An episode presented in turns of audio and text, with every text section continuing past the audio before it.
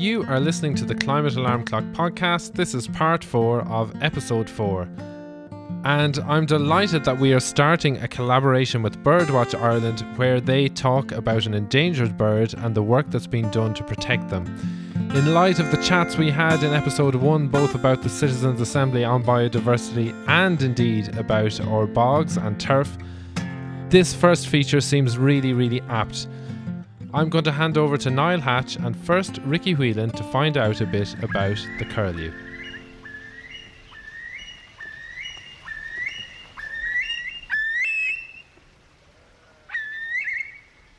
Hi Niall. So we're talking about curlew here today, and um, yeah, the one of our biggest waders in the country and uh, a fine species. Tell me about them. Yeah, a really iconic bird and a bird that uh, I suppose uh, a few decades ago we wouldn't have had to describe to anyone. Everyone would know the curlew. Uh, a large brown bird, long legs like many waders, but probably the most distinctive thing about them is they have this extremely long down curving beak, which they use to probe into into mud and other substrates to try and find invertebrates. They eat uh, all sorts of different kind of aquatic worms and small crustaceans and mollusks and things like that.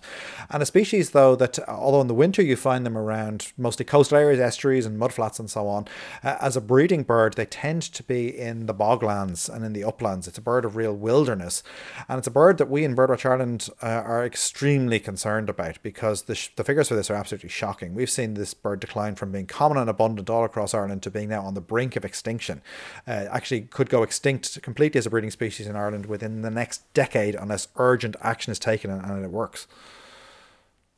Absolutely no, and it's it's frightening, and the reasons for that decline are sort of, you know, it's death by a thousand cuts in in in many ways.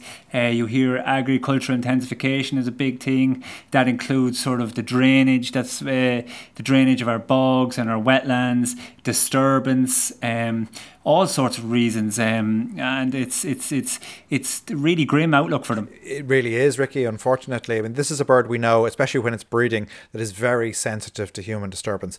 So, uh, if there's any kind of um, incursion into its breeding territory, that's a big problem for them. We've also seen issues with things like afforestation, like with spruce plantations in bogland areas, which you know for too long in Ireland we're seen almost as waste ground rather than the absolutely wonderful climate sinks and havens of biodiversity that they actually are. I mean, the the, the bogs of Ireland are, are rainforests. That's what they are. And with the curlew, they're particularly sensitive because they need very large breeding territories. Uh, and if those those become fragmented or broken up by by forestry plantations, it means that the curlews just can't survive there. But also, what those plantations do is they allow predators such as crows and pine martens to get a hold in an area, and then because the curlews nest on the ground, the eggs and the chicks are easy targets for these predators. So it's not the fault of the predators, of course. It's the fault of us humans for letting the populations of these birds get so low that now predator can can wipe them out. Um, but we have a responsibility to take action here. And I know that one of the main things that we're we in Birdwatch Ireland are doing, we're, we're heavily involved in a project called the Curlew EIP, a European funded project uh, to uh, to try and trial methods to save these birds uh, and see if that can be extrapolated and, and rolled out elsewhere in Ireland and indeed hopefully elsewhere in the world because this is a species that globally is doing very poorly, not just in Ireland. Absolutely, and a few years ago, the the Curlew Task Force was set up with sort of, I mean, uh, people say there's very limited effectiveness so far, but the willing was there. Uh, a lot of collaboration, and these EIP projects are are working very hard to get landowners and farmers and local communities involved uh, at the sort of sharp end to to protect these areas and protect the habitats and and the curlew. So hopefully, going forward, um, and there's all the extra challenges now of climate change, which involves uh, stuff like spring floods, which affects our ground nesting birds like curlew uh, and stuff like that. So it's um, really, really challenging.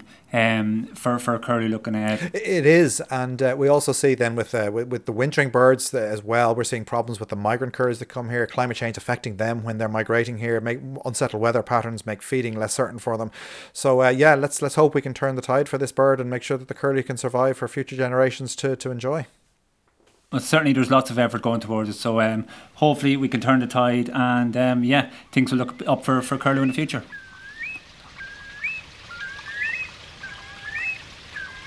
That was Ricky Whelan and Niall Hatch there. They have a great podcast themselves called In Your Nature if you want to learn more about birds and Birdwatch Ireland.